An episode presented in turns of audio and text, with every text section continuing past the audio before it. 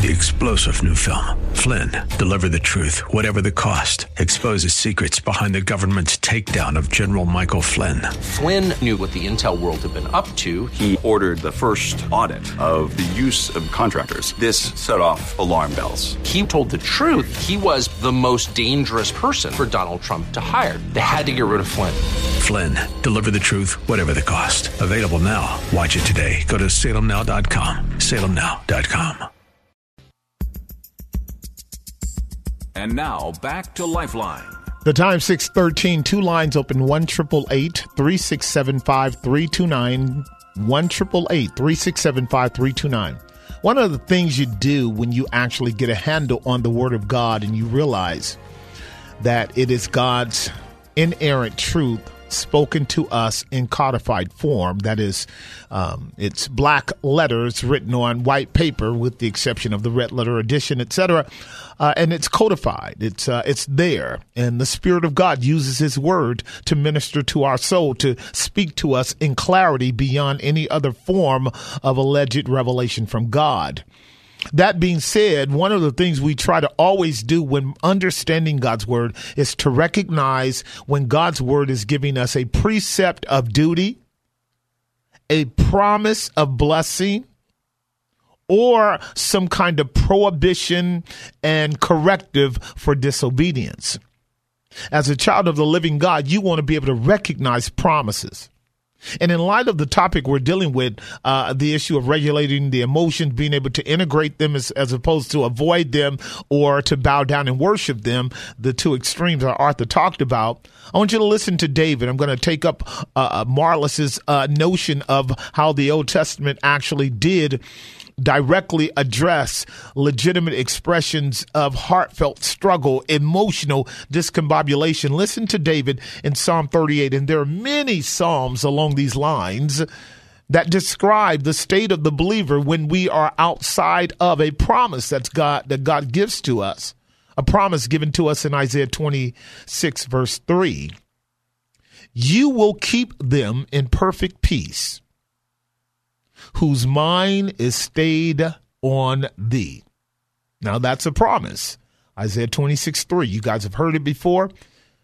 But now, come on now. You know that that is not the constant reality of your soul over the tenor of your life in Christ. That a constant state of growing and abounding peace, that's what the term in the Hebrew there means perfect, means continual, abounding peace, maturing peace, repetitive peace whose mind is stayed on thee, whose mind is stayed on thee. That's a promise from God. But what happens to you and I when uh, life is th- like this? This is what David says in Psalm 38. O Lord, rebuke me not in your wrath neither chasten me in your hot displeasure. For your arrows stick fast in me, and your hand presses me sore. There is no soundness in my flesh because of your anger, neither is there any rest in my bones because of my sin. For my iniquities are gone over my head. As a heavy burden, they are too heavy for me. My wounds stink and are corrupt because of my foolishness. I am troubled. I am bowed down greatly. I go about mourning all the day, for my loins are filled with loathsome diseases, and there is no soundness in my flesh. I am feeble and sore broken. I have roared by reason of the disquietness of my heart.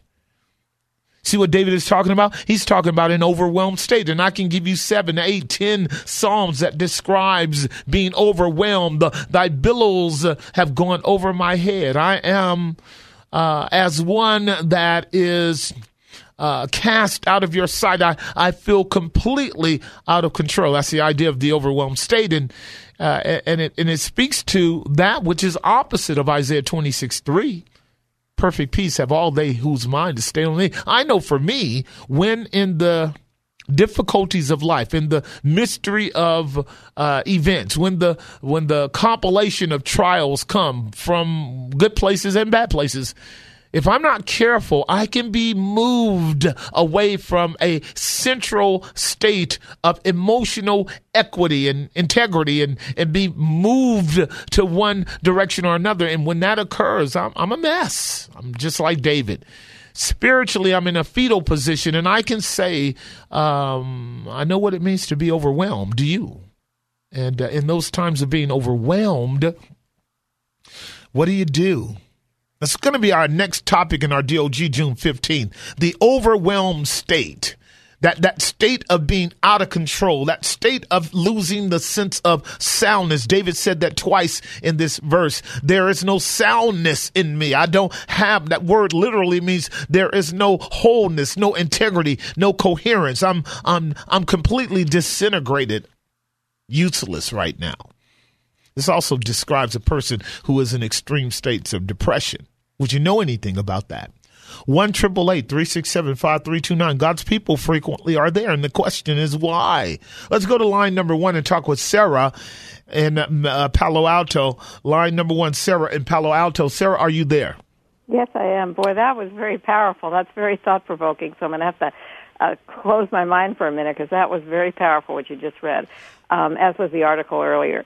Um, I want to kind of give a little testimony to how I've dealt with it most of my life, I I'll, I'll confess this is not easy, mm-hmm. but um, I've been overwhelmed for for legitimate and, and not so legitimate reasons. Right. And and I found that particularly this past year, uh, I watched. I'm kind of, I was kind of a news junkie. I'd watch both sides, but it doesn't matter right, left, middle, BBC. It doesn't. I, I watched it all. I was almost uh, compelled to, and my rage was so intense I, the hypocrisy, the lying, the whatever side. It doesn't matter. But I, I, I, I couldn't even. I couldn't uh, contain my my um, anger at this cause or this one or this this this thing. And there's so much injustice in the world and sure. and in this country, and I just didn't know. So uh, so the Holy Spirit really came down on me, um, hope uh, justifiably, and I'm so grateful for it so I had to literally unplug everything. Yep. I haven't looked at the television. Now, that's not to say I don't know what's going on in the world. Sure. Um, because believe it or not, I get more now from radio because it's kind of pure. The news is is I don't I, I couldn't listen to all the pundits talking about their you know uh, BS. Excuse my language, but yeah, I use the know. term I use the term BS quite frequently. Bologna sandwich. Oh, okay, good and I, I just couldn't, you know. I, so, so I know what's going on. It's not like I'm living in ignorance. But what I found, what calmed me down finally, was uh, something you addressed earlier, and, and you're always so right on. I, I'm almost ashamed to call because you you say everything so eloquently. But the the what I found in my life was I had to draw myself back in and examine myself Right. That's I had to examine myself, not to say that that that, the anger wasn't righteous or the the the issues that in this country going on right now it, it's just horrendous and sure. around the world. Sure. But but I had to kind of focus on and you spoke to it earlier, looking at myself, mm-hmm. saying, "Hey, you mm-hmm. know, there are some things you need to correct, honey bun. there are things that that you know there there's a lot going on there, and and I had to quiet all of that noise because there's so much noise in the world and we're bombarded with it that I kind of uh, looked outwardly instead of looking inwardly and yep. and through the the lens of God. Yep. And so that just gave me such peace. It, it, it's not pretty picture. I'm not saying it is. There are things I'm I'm working on, but but it it it, it took the anger. I think that you know, it, it, I, I just remember I had a, a music teacher. Her whole family was killed in in the Holocaust. Yep, yep. And although she wasn't Jewish, ironically, they they were. Well, Christian. you know, there were more people killed in the Holocaust than are just our Jewish friends. Exactly, and her parent, her father was a pastor. He was killed because he was speaking the word of God. Sure. And so, but but what she said was that everyone that was around her, she was a little girl at the time, and she she was saved because she could play the piano for the officers and she was a pretty little blonde girl with blue eyes so they said Mm-hmm. okay you know mm-hmm. close enough we'll let her live sure and so um but but she found that the people who survived were the ones that they they they they moved forward they got out of the there was no time for anger right. there was no their whole families were run everything so they had to flee there, there was no time for that and and and I think in myself because I've been through certain things like we all have um if you if you get stuck in that that anger thing or wanting uh, justice, uh, there's no justice. There's only God will take care of that, and there's only justice in the Bible. That we're never going to have justice. I don't care. In my life, there are things that happen. I'm not going to get justice for it. Great Black perspective. people- Great Yeah. perspective. Great perspective. You, you you're saying the right thing. Oh, I'm, I appreciate. I'm going to cry because I, I was so embarrassed to call because uh to speak to speak to you is very intimidating. Well, you shouldn't. You shouldn't be. I'm. I'm. I'm pretty simple. I, I'm. I'm. I'm out there. I, I like talking to people, and plus, this is our forum. What you and I are doing. This is a, a, the greatest privilege in the world to kind of just sit and talk. And there are thousands of people who are listening, and they're not going to call. They're just going to en- listen to our engagement, and hopefully, we're putting together, um, Sarah, a conversation that they resonate with. I think the topic is, is very important, and I definitely appreciate you coming on having worked through a pattern that is very common in our society. I, I preached a series uh, about a month ago called um, The Political Angry Man versus the Spiritual Pious Man. And what I was doing was demonstrating the conflict that Christ had with the Jewish rulers that Christ was the uh, spiritual pious man among very hostile, angry leaders who all they were bent on was control, secular prosperity, and killing Jesus because he had a message that didn't correspond with their agenda. And I'm afraid, Sarah, that frequently when Christians get caught up in the rhetoric and the diatribe and the polemics of political talk radio that they become existential. And this is what I meant in my opening commentary that we end up operating on such a horizontal plane. I call it in other terminology the horizontal dilemma, where you really do not operate from a central vertical communion with God, where the blessings of objectivity are there, where the ability to maintain a, a very balanced emotional and objective view of the issues. It's not that we don't see them. It's not that they aren't there. It's not that they don't matter, but they cannot be so primary that they take away our stability emotionally and then, you know, put us in this myopic state of wanting to be angry, upset, and, and, and, and hell bent against the world. That's totally, um, inappropriate for the people of God. And you found that out. Well, I, I just say this because I know you have a lot of other callers, but I just want to say, Pastor Jesse, uh, I, I, I, I, I'm humbled because you said exactly what I was hoping to say, but couldn't quite articulate it as beautifully as you just did, and that's what worked for me, and I think that's what would work for any Christian. You you cannot take your eyes off of Jesus. You Yep. can't. Yep. You know, I think of the Jews going in and they're complaining about manna and this Yep. and that and that Yep. and that uh, you know, instead of examining themselves Yep. and, and and what God did for them and how they should be feeling gratitude and and safety and all the things God was providing. So I, I'm not going to say anything else because how can I top what you just said? But I appreciate that you actually validated something I was trying to say, and that means a lot to me. All right. Thank you for the call. God bless you. I've got to take a break. Veda, hold on. I'm coming back shortly. Three lines open one triple eight three six seven five three two nine. See, that's what I mean. Sarah got it. I'd love to hear others to see if they got it or need to get it because this is really part of the strategy of the devil. This is Matthew's chapter 24, around verse 13 or so. Uh, because iniquity will abound, the hearts of many will grow cold. I'll talk about that when I come back. But three lines are open: one triple eight three six seven five three two nine. And I tell you, this mess keeps churches from functioning in a vital level too. Back up, cut it off like Sarah did. Open your Bible, pray for God to show up in the presence of the Spirit, in the person of Christ, the approval of the Father, and open His Word to you and find the joy and peace that is the promise of Isaiah 26 3. Three lines open. Let me hear from you. I'll be right back. And now back to Lifeline. And we're back. The time 633 on the Monday edition of Lifeline. Two lines open. One triple eight three six seven five three two nine. If you want to join our conversation um, about emotional regulation, about emotional integrity, about getting it uh, getting that thing healthy and right and centered and appropriately placed so that we are not either overwhelmed or um, idolatrously given to emotions as our identity. However, here's what David said before I go to Veda, and then I'll talk also with uh, Sally. But we do have two lines open. You can call and become part of the conversation if you want to brave it. David said in Psalm 69 these words, verse 1, 2, and 3, and then verse 13 through 15 Save me. A great way to uh, confess when we are overwhelmed. Save me, O God, for the waters are come in unto my soul. He uses the metaphor of being in the ocean again and swept off of one's feet. I sink in the deep mire where there is no standing. I am coming to the deep waters where the floods overflow me. Can you imagine what that's like emotionally and spiritually? I am weary of my crying. My throat is dried. He's been crying so long he lost all of the saliva in his throat. Been there? He says, My eyes fail while I wait for God. David's admitting something many of us know.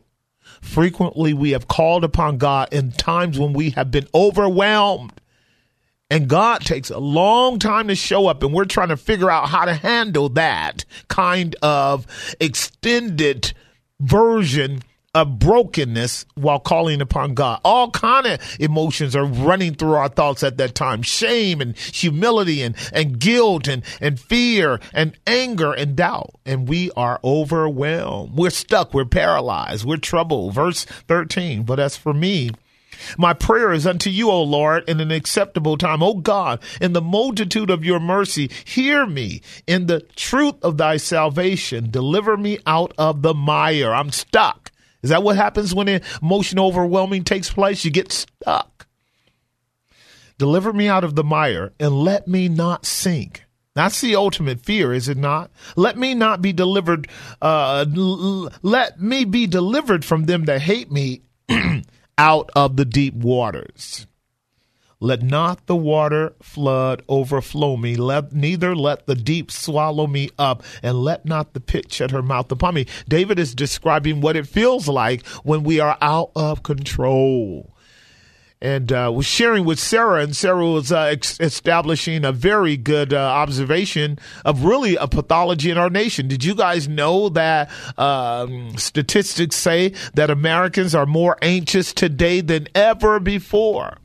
Not surprised. Let's go to line number two and talk with Veda and Morgan Hill. Veda, are you there? I am here. How are you? Thank you. I'm doing well. How are you? Good. What's your thoughts? Well, I wanted to comment on the uh, gentleman who wrote about the woman who had lost three children in yeah, a row. Yeah. Yeah. And um, how she thought she had to come to church with a smile on her face. Mm-hmm. Or, or that was his observation. Right. I think that sometimes um, we don't recognize that people are in a state of shock after a death. And I can speak from the heart with this. Mm-hmm. Uh, when I was caring for my husband before he went home to be with the Lord, Uh-huh. the last two nights I had him at home before we took him to the hospital. I sang to him and prayed with him until about three o'clock in the morning uh, for two nights in a row. Mm-hmm. And then the third day we took him to the hospital and he was supposed he was scheduled to have surgery uh, the following week. And something happened that he said, I don't want to do this anymore. Um, I want to go home. Right. And I said, Do you mean home here or home heaven? And he said, Home heaven. So he said, Call the girls. So I called our two of our daughters and they came to the hospital and between the three of us uh, we used our cell phones and he we called all the grandchildren and he was able to say to them i'm on my way home to be with jesus. Don't disappoint me. Be there. Yeah. so that was a very emotional time for me and uh, so we we spent the whole weekend praying with him, singing hymns, and our pastor came. The family gathered around, and we had communion. And uh, members of the congregation came and said goodbye to him, those that could. Right. And so it was very uh, a very draining experience. We took him home on Monday, which was another long process. And he was in hospice, and we cared for him at home.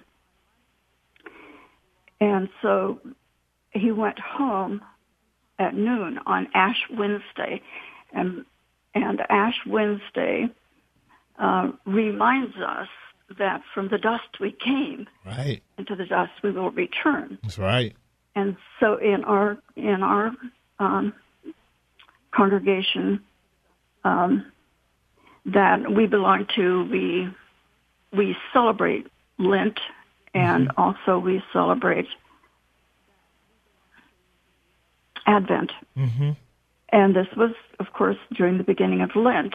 And so when he went home at noon, I thought about, I want to go to church tonight. Mm. So I asked the children that wanted to go with me if they would go. And so some of us did. Some of, of us were not in good enough shape to go. So we all handle things a little differently. And we need to be aware, I think, and reach out to those who seem to be closed in on themselves mm-hmm. uh, because we're all hurting mm-hmm. because we are in a broken world. Yep, yep. And so it's easy to judge, um, look at another person and say, you shouldn't be smiling. Right. And, um, but we don't know what that person is feeling inside. Agreed. Yeah. So, uh, so pray for one another. Mm-hmm. Pray for one another. Mm-hmm. And be slow to speak and, in, in the areas of um, deep emotional sensitivities, um, particularly around the loss of loved ones.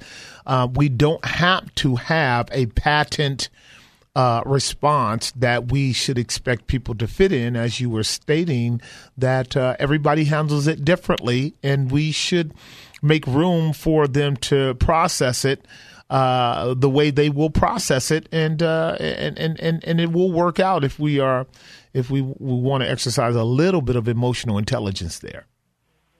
Yes, yes, absolutely, mm-hmm. and and um, not just the family, but uh, all around us, those that we our lives touch. We all handle um, the going home of of a loved one differently. Mm-hmm. And when uh, I was so tired, I think that for a few days I couldn't cry. Right. I just was. Um, in fact, I had said to him when he said he he was through. He wanted to go home to be with the Lord. Well, then I started to cry, and he said, "Don't cry, please don't cry." And I said, "You've been married to me for 59 years." And Wow. you're telling me Right, exactly. You know me better than that. Exactly. But I will stop now, Mm-hmm. but I will miss you every day of my life until I see you again. It's a wonderful story. Wonderful story. Um, what I appreciate about it too, and am I getting uh, a, a Veda right, right? Is it Veda? Am I dealing with Veda. a, a Veda? Veda. Okay, got it. All right, so Yeah. that's good.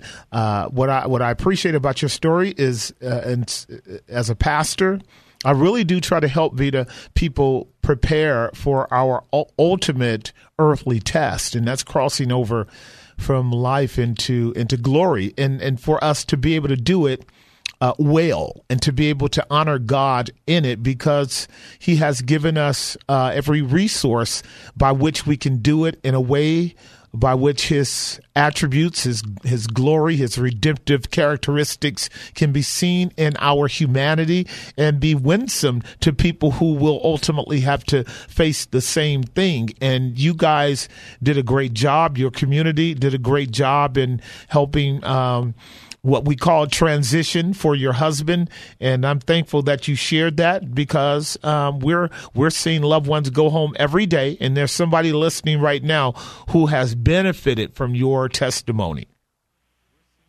Praise the Lord. All right, Praise thank you, thank you, bless you. Hope to hear from you again. Let me go to line number three and talk with Sally. I got a few minutes before break. Sally, how are you? Well, uh, godliness with contentment is great gain in Mm-hmm. first in Second Timothy. Yeah, Uh, I I am very humbled by Veda's uh, testimony. Uh, I I don't even know that what I have to say is pertinent because oh, it because sure it will be. It, it may he, not. he was hot off the griddle, and and she was able to to share uh, in in such a short amount of time that she's gone through this, and Sure. it's uh, we we've had my folks went through a lot, and my husband lost his immediate three fa- three family members uh, before he was twenty, and uh, we lost three f- immediate family members uh, before we'd been married, uh, before we were 26 years old. wow. But you know, uh, I I've often wondered why my one of my kids uh, had panic attacks, Mm-hmm. and now her daughter is having panic attacks, mm-hmm. and I never saw panic attacks except that I did have a grandmother that ended up in a insane asylum and obviously had some mental problems, but Sure. but I I never seen panic attacks. Right. And I I I really am impressed. I had a very good Sunday school program and memorization in junior high and and training to be uh, uh, little bits of leadership in in high school college.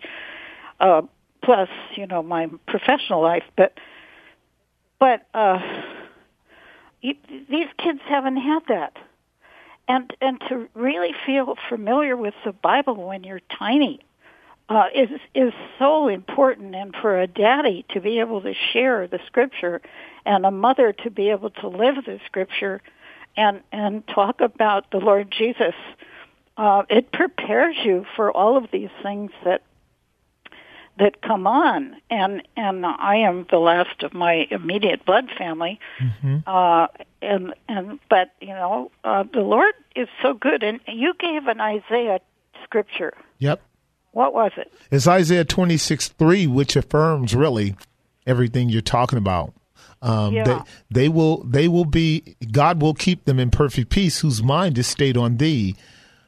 yes But, but when you're talking about and and Sally, when you're talking about God's ideal, that children that are born into this world, this broken world with all kinds of ca- uh, um, surprises and difficulties, uh, to shelter them in their conscience and to shelter them in their mind and in their heart with biblical truth, to to um, supply them with the promises of God and to show them the goodness and glory of God in Christ, uh, both in terms of parents who love them and parents who train them, is the ultimate way to shield them in the face of difficulties in this life, of which uh, in this present generation they don't have. And so anxiety attacks are are uh, pervasive all over the nation, Sally, uh, in a generation where they have rejected the counsel of God largely uh, and have been exposed to uh, the weaknesses of human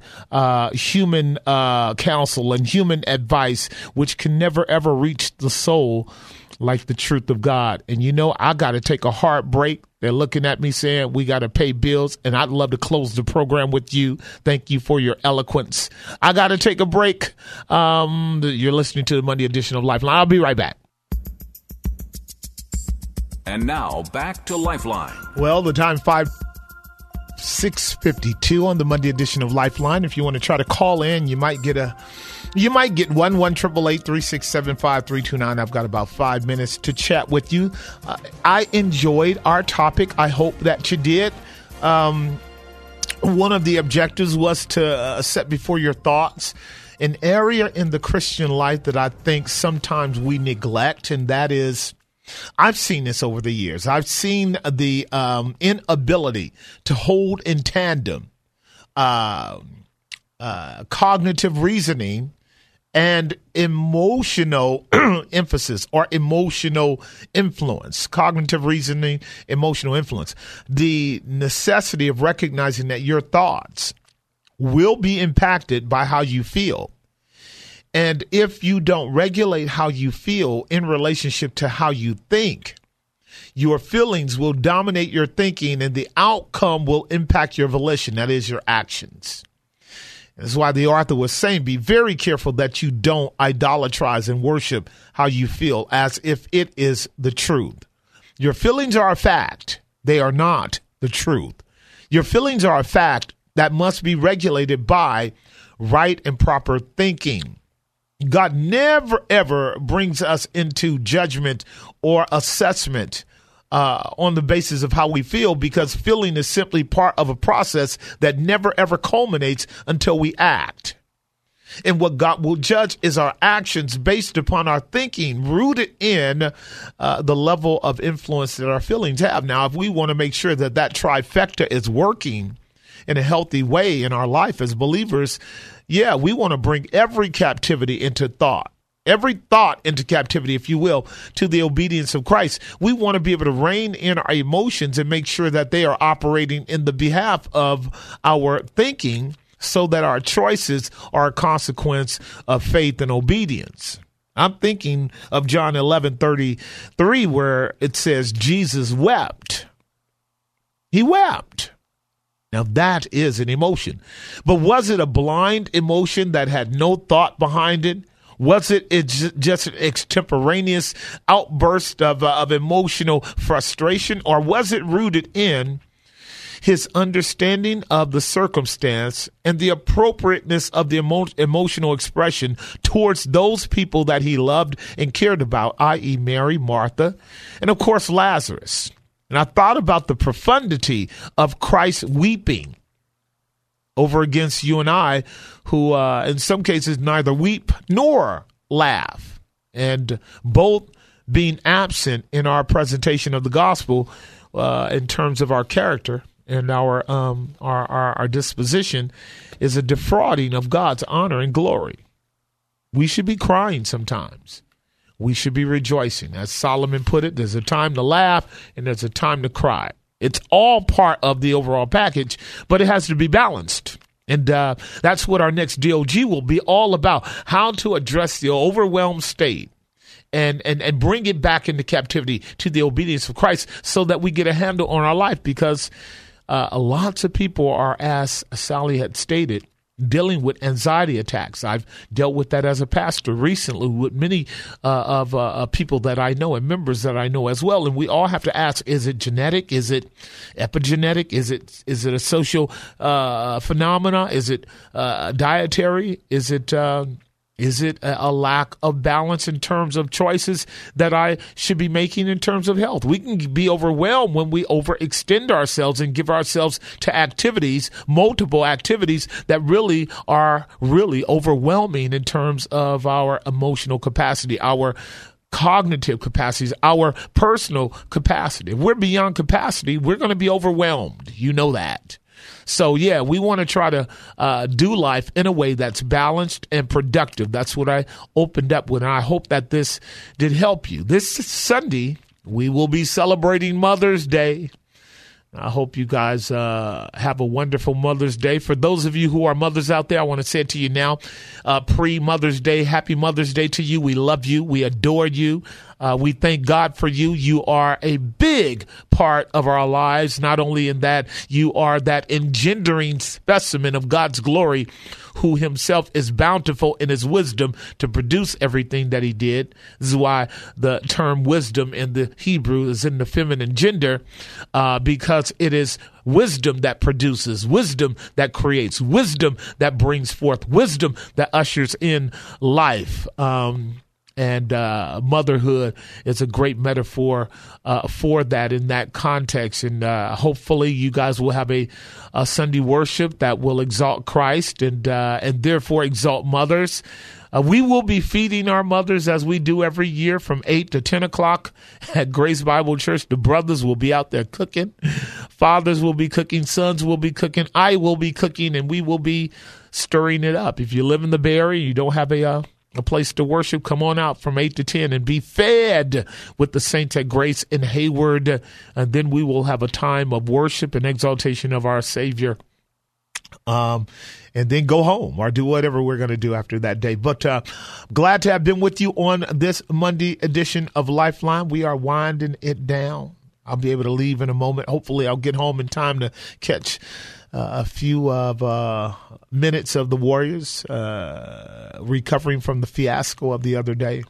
But mostly, I'm looking forward to prayer tomorrow night, Tuesday night, with the brothers and sisters to pray for the saints, pray for the people of God, pray for lost sinners, pray for this world, pray for the church of the living God, pray for our government, and pray for our own needs. I love that every Tuesday night at 7:30 at Grace Bible Church, and then Friday Bible study, and then Saturday fellowship, and then Sunday you know, it's wonderful to be called by God's grace. It's wonderful to be in the cause of the kingdom of God. I hope you are not idle. I hope God has placed you in a place where you are active for the glory of God and the honor of Christ by his power. So, until next time, keep your eyes on the only thing worth fixing on, and that's Jesus and his glory. God bless you.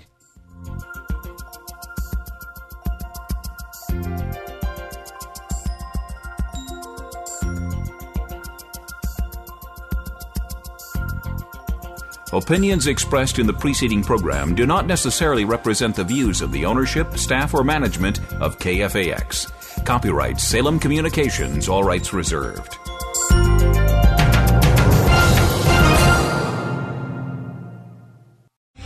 Three star general Michael J. Flynn, head of the Pentagon Intelligence Agency, knew all the government's dirty secrets. He was one of the most respected generals in the military. Flynn knew what the intel world had been up to, he understood its funding. He ordered the first audit of the use of contractors. This set off alarm bells.